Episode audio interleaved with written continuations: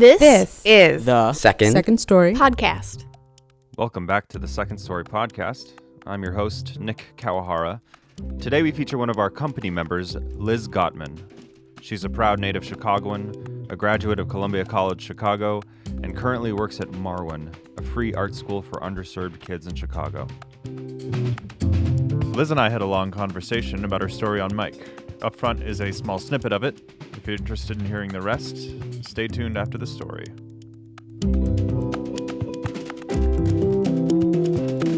Did you know the vibe of these people with regards to like how intense they were into drugs before you went?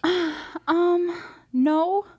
I think I just it was mostly because I liked Jaime. Like I liked this guy, and he invited me to this thing. So that's what you do.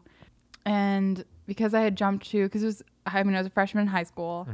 So coming out of middle school, and I had to jump from elementary that went up to sixth grade to a middle school for two years, and then to a high school. Uh, like I knew, you know, you made friends and you found people, and you had to go to things, and that was just me trying to like find my group.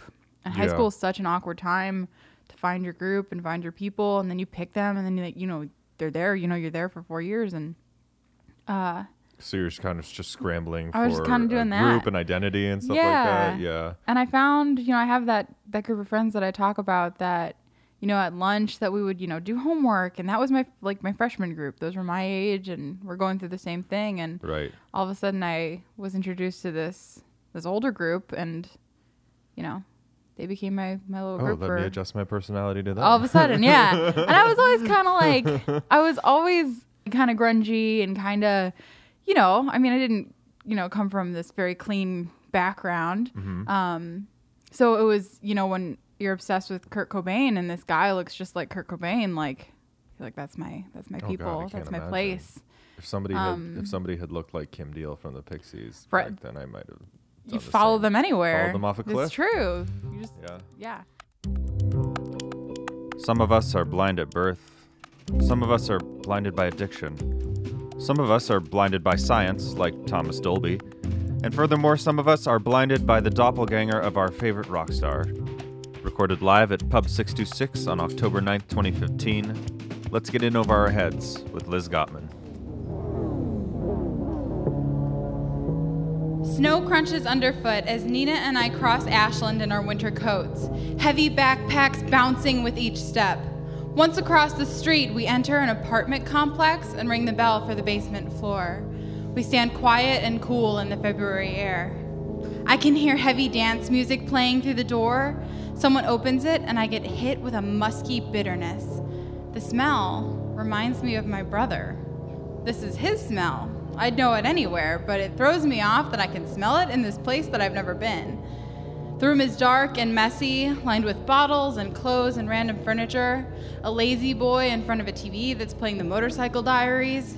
I hear voices in the kitchen speaking Spanish, then English, then Spanish. Nina leads the way. She is comfortable in this mess, in this dimly lit room with its hazy, soft edges. As the adrenaline wears down, I think about what my friends would be doing right now. I'm 14 and a freshman at Lakeview High School. My friends are at early third period lunch. Will Marie is eating an apple and giggling. Ureli is going over her algebra homework.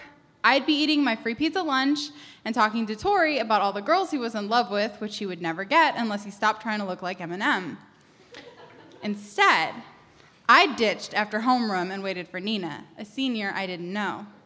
This was my first daytime, a party that happens during school where you get there early and then leave when school ends so your parents thought you were in school all day. Though intimidated, I make sure I look like I fit into this new environment. I am in wholly mutilated jeans with neon yellow fishnets underneath, a black t shirt, which I strategically cut at the collar and tied at the waist to reveal, to reveal a bit of skin. My hair is dyed black with a streak of bleached blonde right down the front and thick black eyeliner. I follow Nina to the kitchen and I immediately see who I came here for Jaime. Jaime is a senior. He has shoulder length, blonde hair that he tucks behind his ears and bright, beautiful blue eyes. He has the most addictive smile in the world and looks just like Kurt Cobain. We met in chess club. At the chess table, I would put my hand over my mouth when I made a good move and watch him stare down the pieces and think. Then he would almost always counter perfectly and look back at me like, Your turn, what you got? I never knew chess could be so hot. he is the first boy that makes electricity spark from my stomach and ooze its way to my fingertips and toes in an addictive, visceral melody. I like him, and he knows it. And he likes me, and I know it.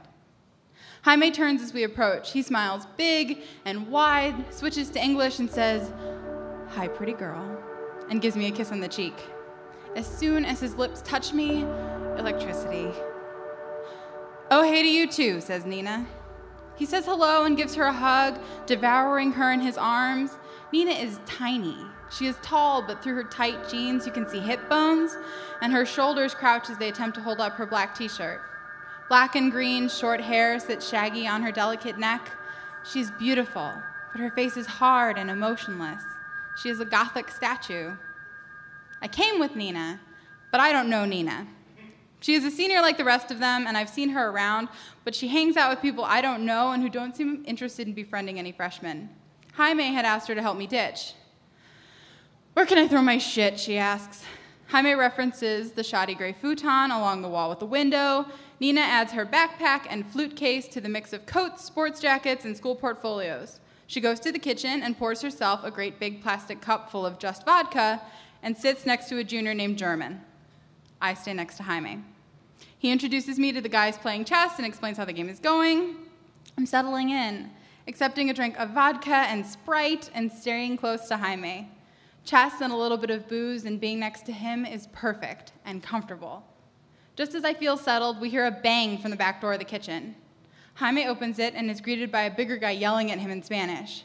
This guy storms in past me, immediately goes to the chess table, swings his backpack from his shoulder, and slams it onto the chessboard, scattering all the pieces. There is an uproar. Smiling through his thick cheeks, he opens his bag and pulls out a literally brick sized block of white powder wrapped in thick plastic. He leans back on his ankles, opening his arms as he thrusts out his pelvis as if to say, Yeah, motherfuckers, I brought the Coke. The players slap hands in delight. That's Ezekiel. This is his place. Jaime whispers to me. Ezekiel is tall, and every limb of his body is thick. He's older, probably late 20s. Jaime has joined the group of them surrounding the chessboard, now moonlighting as a drug table. They attempt to open the brick. I watch as one of the players grabs the white king from the board and digs the crown into the plastic on an angle, ripping ferociously at it. What do the drugs on the table mean? Would Jaime do any? Would I? I don't understand the Spanish being spoken now too furiously for me to even gather context clues, and the smell of my brother is radiating through my head. Cocaine. I know cocaine. My brother is, at this very moment, serving mandatory time in rehab for drug and alcohol abuse. His drug is cocaine. My mind flashes with memories of his car accident, the police arresting him, lights flashing on the highway where his convertible sat smashed upside down in a ditch his face, white and speckled in a mosaic of scabs and glass from the windshield still embedded, and his smell when I hugged him as I said goodbye, before the giant steel door would close behind him and fluorescent lights would flicker through my tear filled eyes. In the kitchen, I focus on watching them rip the plastic, which they eventually do thanks to a pocket knife. The boys take turns doing lines. I look at Nina I pray she wouldn't join them and I wouldn't be the only one not doing it. She hadn't even looked up at it. She sips her vodka and picks at a patch on her jeans. I notice Ezekiel jerk his head toward the back door. Everyone grabs their coats. Jaime offers me his Pearl Jam hoodie as we step out the back door into the cement square underneath the stairs. As we stand in a circle, I watch as German takes out a Swisher cigar. He begins to methodically roll a blunt, dumping the excess tobacco in a dying flower pot on the concrete ledge. I look over at Jaime.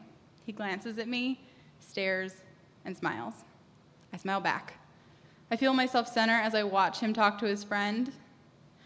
There is something about how his hair hits his shoulders, how his torso leans against the wall, and how his forearm flexes as he takes a drag from a cigarette. I want to know every little part of him. Nina notices me staring because she looks right at me, unafraid, and says, So you like Jaime, huh? And these are the first real words ever spoken to me by her. Um, yeah, he's really awesome. Do you want me to like ask him if he like likes you or whatever? Sensing the cologne on Jaime's hoodie, I am euphoric in his smell, and as I glance at him across the smirk circle, he smiles at me again, and I smile back. Electricity. Yeah, that'd be really cool. Nina takes a drag of her Marlboro and says, All right, just wait till we're done here. Excitement erupts in me as the blunt is being passed. Context clues give me all the info I need. You take a drag, inhale, hold it, take another drag, and pass. Easy. I've always wanted to smoke pot. Pot is fun. It makes you giggle and eat junk food and relax. There is no danger like cocaine. After I exhale, I really smell the smoke. Oh, I think this is what my brother smells like. The air feels warmer. I feel content and cool, and soon it's time to go in. As we begin to go through the door, Nina calls back to Jaime. Hey, wait with me while I finish this, yeah? Holding up her cigarette. He asks me for his hoodie as I step back into the kitchen. The door slams, and I have a little fear shoot through me as the smell of Jaime's cologne fades. I'm alone now. No Nina to look to, no Jaime to be close to, just the room and the music and the people I don't really know scattered around. I go and sit on the gray futon and investigate the stickers on Nina's flute case. I am nervous about Nina's conversation with Jaime. Nina was going to tell him that I liked him, and he would come back in, walk up to me, and kiss me in front of everyone. We would make out. I would feel his lips and know what he tastes like. I would feel his hands on the back of my neck. Electricity. A familiar bang comes from the kitchen. Here it comes, I think. Jaime walks straight toward me, pulls me up, and pushes me towards the front door.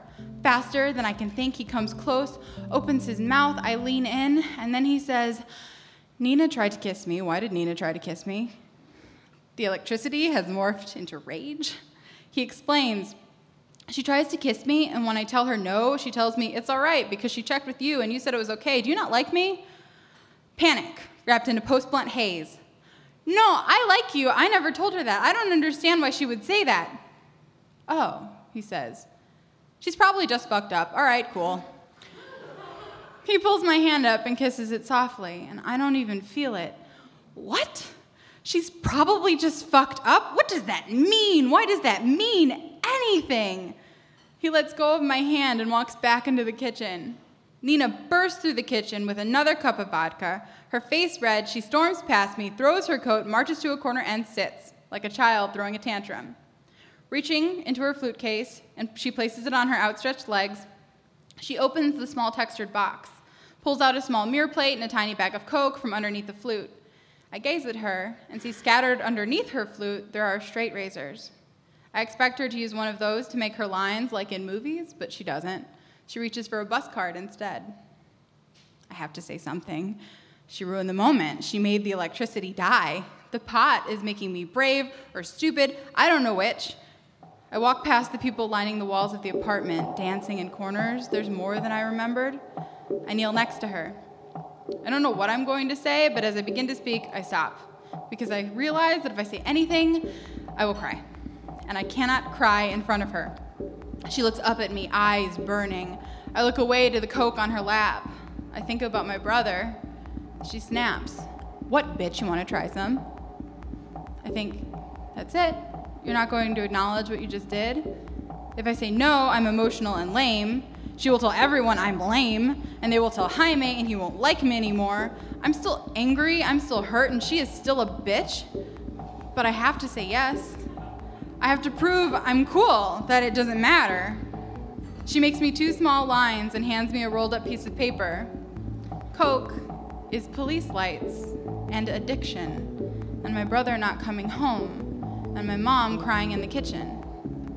But I lean in, cut my other nostril, and breathe, sharp and fast like I've seen others do it, like I imagine my brother doing.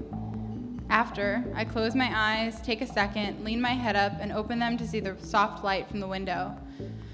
My friends are playing basketball in PE right now. I look down from the window at Nina. Her face is less red, and she seems almost like a different person. I lean in for my second line, and before I do, she stops me. Her hands clasp my wrist. She gestures me closer and pulls up her jeans at the button so I can see down them, revealing herself. And down there are so many red, scabbed cuts. They are mixed in with her pubic hair, another mosaic of wounds. Nina whispers, I cut down there so people don't see it. Everything feels like slow motion, and I don't know if it's because of the drugs or the image, but as I look back at her, she doesn't make that fierce eye contact with me like she did before. Her eyes are softer. In that moment, all of my anger is gone, and I just feel sad. Not sad for her, just sad with her. Unlike my brother, I can't hug her. I can't say everything will be all right, or you shouldn't do that to yourself because I don't know her. So I stay quiet. After a minute, she looks at me and asks, Can we get out of here? We put on our coats and find Jaime in the kitchen. He kisses my cheek and as we leave says, See you later, pretty girl. No electricity. Stepping out into the cool air, I inhale deeply and sigh relief. Nina holds my hand as we walk down Ashland. She holds it on the bus. She holds it in my bathroom as I put a cool towel on her forehead. I can't sit with my brother in rehab. I can't hold his hand, but I can hold Nina's. Her hands are warm with blood as we walk and as we sit, and after she leaves, she will never say another word to me.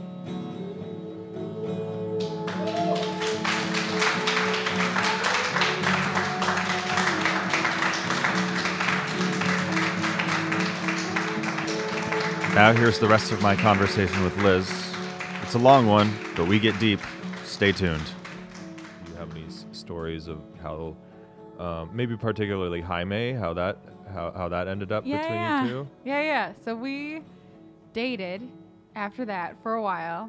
Uh, he asked me out on Valentine's Day. Was that the first inciting incident the Valentine's ass? Yes. Yeah. Okay. Um, we hadn't done so like the whole story is about like me getting a kiss with him finally and that whole thing. And Mm. that did not happen that day, but it it happened on Valentine's Day. Um, and he asked me out, and I was like, great. And I don't know what that means, but we totally made out in my basement. um, and my family, like, immediately didn't like him. I mean, if your freshman daughter dates a senior, um, I don't know. They just Oh, kind of yeah. had this reaction. So they used to call him Slimy Ooh, yeah. um, all the time. And he was fine. Like, he would come over for dinner and stuff like that with my family. And he wasn't, like, crazy. But um, we dated for a while. And then and I went to a couple more daytimes and we hung out and did everything. And yeah. uh, we dated until prom, and it was his prom because he was the senior. And he asked me to go, and I said sure. And I told him, you know, what color do you want me to wear? And he was like black. Uh, so Like I picked soul. out this, yeah. So I picked out this like black dress, and he got me a black rose to wear on my, you know, the corsage thing. Um, and I was really excited. You know, it was his prom, but like felt, you know, it's prom. Uh, Felt like your prom. it felt like my prom, yeah. Uh, so I got all ready and all excited, and then he picked me up two hours late uh, in his friend's car with like a honking horn. And I was like, all right. So then I went to the car and got there and got to his prom, and uh, he doesn't want to dance or take pictures or do any of that stuff. So we just sit at the table and eat food, and I don't know too many of them, you know, so because they're all seniors. right. And uh, so we didn't dance at all, and we didn't take pictures. And afterwards, he's like, "Do you want to go to an after party?" And I said, "Sure." So we go to an after party, and he winds up telling me to, well, asking me very politely to hold his coat while he dances with other girls. And Even I, though he refused to dance even with though he refused to dance with me at the prom. prom, yeah. So I did politely stand and hold his coat, um, and like you know stood like stewed in it. Um, and then he had his friend take me home. He was like, "Hey, will you just will you drive her home?" Uh, and it was four o'clock in the morning. So Ugh. his friend drove me home, and I'm just pissed. His friend drove me home, and I get in and I write my mom a note and I say, "Hey, got in really late. Please don't wake me up in the morning. I had an awful night. I'll tell you about it tomorrow." Uh-huh. Um, and I she didn't wake me up, and I woke up at whatever time, and I like told I told her this whole story, and it was a good mother daughter like bonding moment. And the next time I saw him was at an award ceremony for sports because I was in softball and he was in soccer, and uh, I broke up with him after that. Like I pulled him aside in the hallway, and I was like, "That was not okay. Like I don't want to do this." And we broke up. And I felt kind of cool because I was like a freshman breaking up with a senior. Empowered. Um, I felt yeah, I was like, sucker. I'm growing up. Um, yeah. Um, and then we wound up dating again when he was in college. like you do. You know, we like talked. you do. I know. Um, so we talked all summer, and then I was a sophomore, and he was a freshman in college. He was at UIC, and uh, we dated for a little bit. He took me to like a My Chemical Romance concert, and um, and then I broke up with him again. And For then, good? For good. Okay. And then we never dated, and he never talked to me again because he was really pissed off after that. wow. Um, Wow. so yeah, I've not spoken to him since the second time I broke up with him, uh, which is pro- which is great. Well, that's I the think. End. Yeah. I don't know. That's probably I'm sure he's doing fine. probably. Some I don't have a. Facebook, but I hear he's doing well on Facebook. Um, so that's great. Um, I found uh, well, obviously Nina also very compelling Yeah. in that story. Um, I feel like I've I've known people who la- lash out like that, and and but never have they so so quickly shown how mu- how insecure they are. I guess those things are much more clear, like when you're in high school, when you're in middle Yeah. and high school, like all all you're very much more. Um, uh, basic emotionally and Yeah. and you can just peel back your pant leg and you can see the scars Yeah. um so do you know what what happened with her or like how did you how did you meet her like how did that come about Yeah. So I'm going to do the disclaimer first. So Nina, because, you know, second story is, I mean, mostly true stories. So Nina's, Sure. um, Nina's actually a blend of two girls of that time. okay Um, who were like the two girls that you would see that are always together, um, like always right next to each other, always this, you know, they're Like like, the Simpsons twins? Yeah, yeah, yeah, like the Yeah. BFFs. Um, and it, they were both there, and all of these things happened. It just felt really important to simplify the story and not Sure. make it about two people. So Nina is actually a blend of two, and one of them was the girl that tried to kiss Jaime, and the other one was the girl who showed me her like Mm. down there things. Both of Mm-hmm. them did coke. Both of them were drunk. Both of them were like, you know, the whole thing. So I really never talked to any of them again. to the one who the one who revealed her scars to you in the story it seems like the pain of the moment of being rejected by Jaime is the inciting thing Oh, that yeah. makes her do that was there an inciting thing that happened between you two that made that made her sh- show you the scars Yeah, in I real th- life Yeah, no, I think because she went off and talked to the other girl who tried to kiss Jaime, and they Mm. both kind of stewed in that like whatever anger they were stewing in. Mm. Um, she w- the the she- she, I think she was on her side yeah, the other girl's she side like okay. acted on behalf of the other one. Um, and Nina, you know, the one who shows me herself and all of that, Uh-huh. like she was the most intense one. Like she was the one that would not talk, uh, and was like the best. She was the one chugging vodka, and she was the one with coke always, and wow um, so she was that intense person, and you know, then you act on behalf of a friend, and it, the the exact same thing happened. I like went to like say something to confront, and uh, and like that was the response that I was met with, and that's super intense it was oh yeah, it was it was all very intense.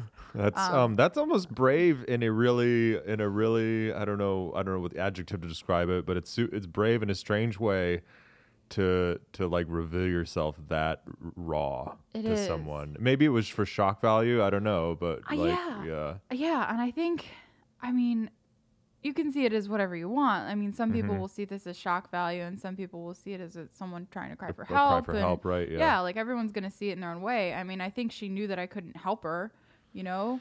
So Yeah. like that's hard to see. Mhm. Um, so I think it was like really a moment of you know sharing, and you know if you kept this thing, you, like you couldn't show anybody, and Mhm. you know you wanted a sense of human connection or you just didn't want to keep something a secret anymore like we all have those times where like we just want to Yeah. say our truth out loud so that Yeah. we're saying it out And loud it takes so a bunch of blow and a vodka Yeah, to like let it do out, right? Sure. yeah. Yeah. uh yeah well and the whole reason she cut you know down there was because her parents would check her she'd cut her arms before and her parents found out and she would cut in between her toes or her finger like she would cut all these places and her parents would check and um, it's kind of like it's kind of you know like when you do heroin or some kind of like when you inject like people check those places it was the same kind of thing only she sure, would cut sure, herself sure. um, so that's where she could because no one would check there. Mhm. Um, and that's you know that was her def- that was her most secret place, most sacred place for that. Mhm. Um, in many ways. yeah, in a lot of ways.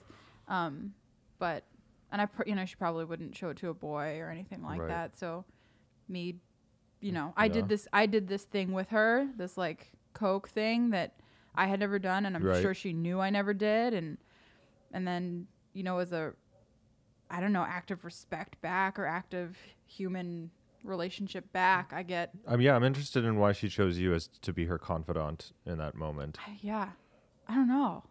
Yeah. I mean, I was also, I mean, I was pretty much besides like a couple other random few women, like I was the only girl there. Oh. Uh, and she was very shut off and didn't want to talk to anybody and was very like in her own world all the time. Mm-hmm. Um, so I have no idea.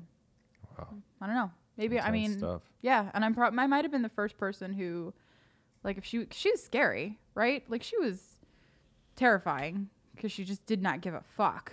Um, and would like fight, fight like violently. no, but like Or just like brooding. yeah, like brooding, like the per- Mm. kind of person where you're just like intimidated to be by because you know whatever you say is not going to make them pleased. um, so I'm probably one of the first people that went up to her and said like, or attempted to say like, hey, what you know, what the hell's going on? Right. Um, so by me doing maybe that, no one had no one had ever asked. Yeah. Maybe. Totally.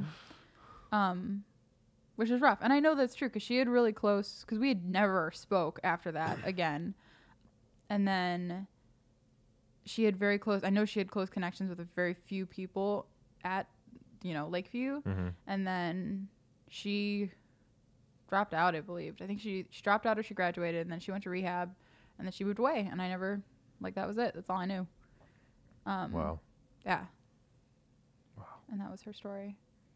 And she was the one that you took home and took care Oh, of yeah. afterwards. Oh yeah, no, and it was a lot more. You know, we held each other's hand the whole way, and she had a little bit of a freak out and was paranoid about her parents finding her and was hiding behind bushes, and Oh my gosh. you know she was not easy to. that coke paranoia. yeah, yeah, yeah. Yeah, yeah. Um, so when we got and then we got into my bathroom, and um, I like she was even at the point where she was like, "Can you give me a flashlight? Can you give me a flashlight? Can you give me a flashlight?"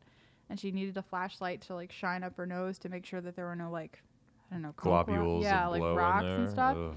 Um, so she did that, and that was the one point where I thought I was gonna get in trouble because my mom worked, and that was the only person who was home, so I had keys for you know since sixth grade. Sure. Um, so when I took her home in the middle of the day, she did all that, and we were in my bathroom, and I calmed her down, and she wound up leaving, and uh, and then I went to bed. Like I slept forever. My mom came home and was like, "Hey, how was your day?" And I was like, "Fine, I'm just really tired."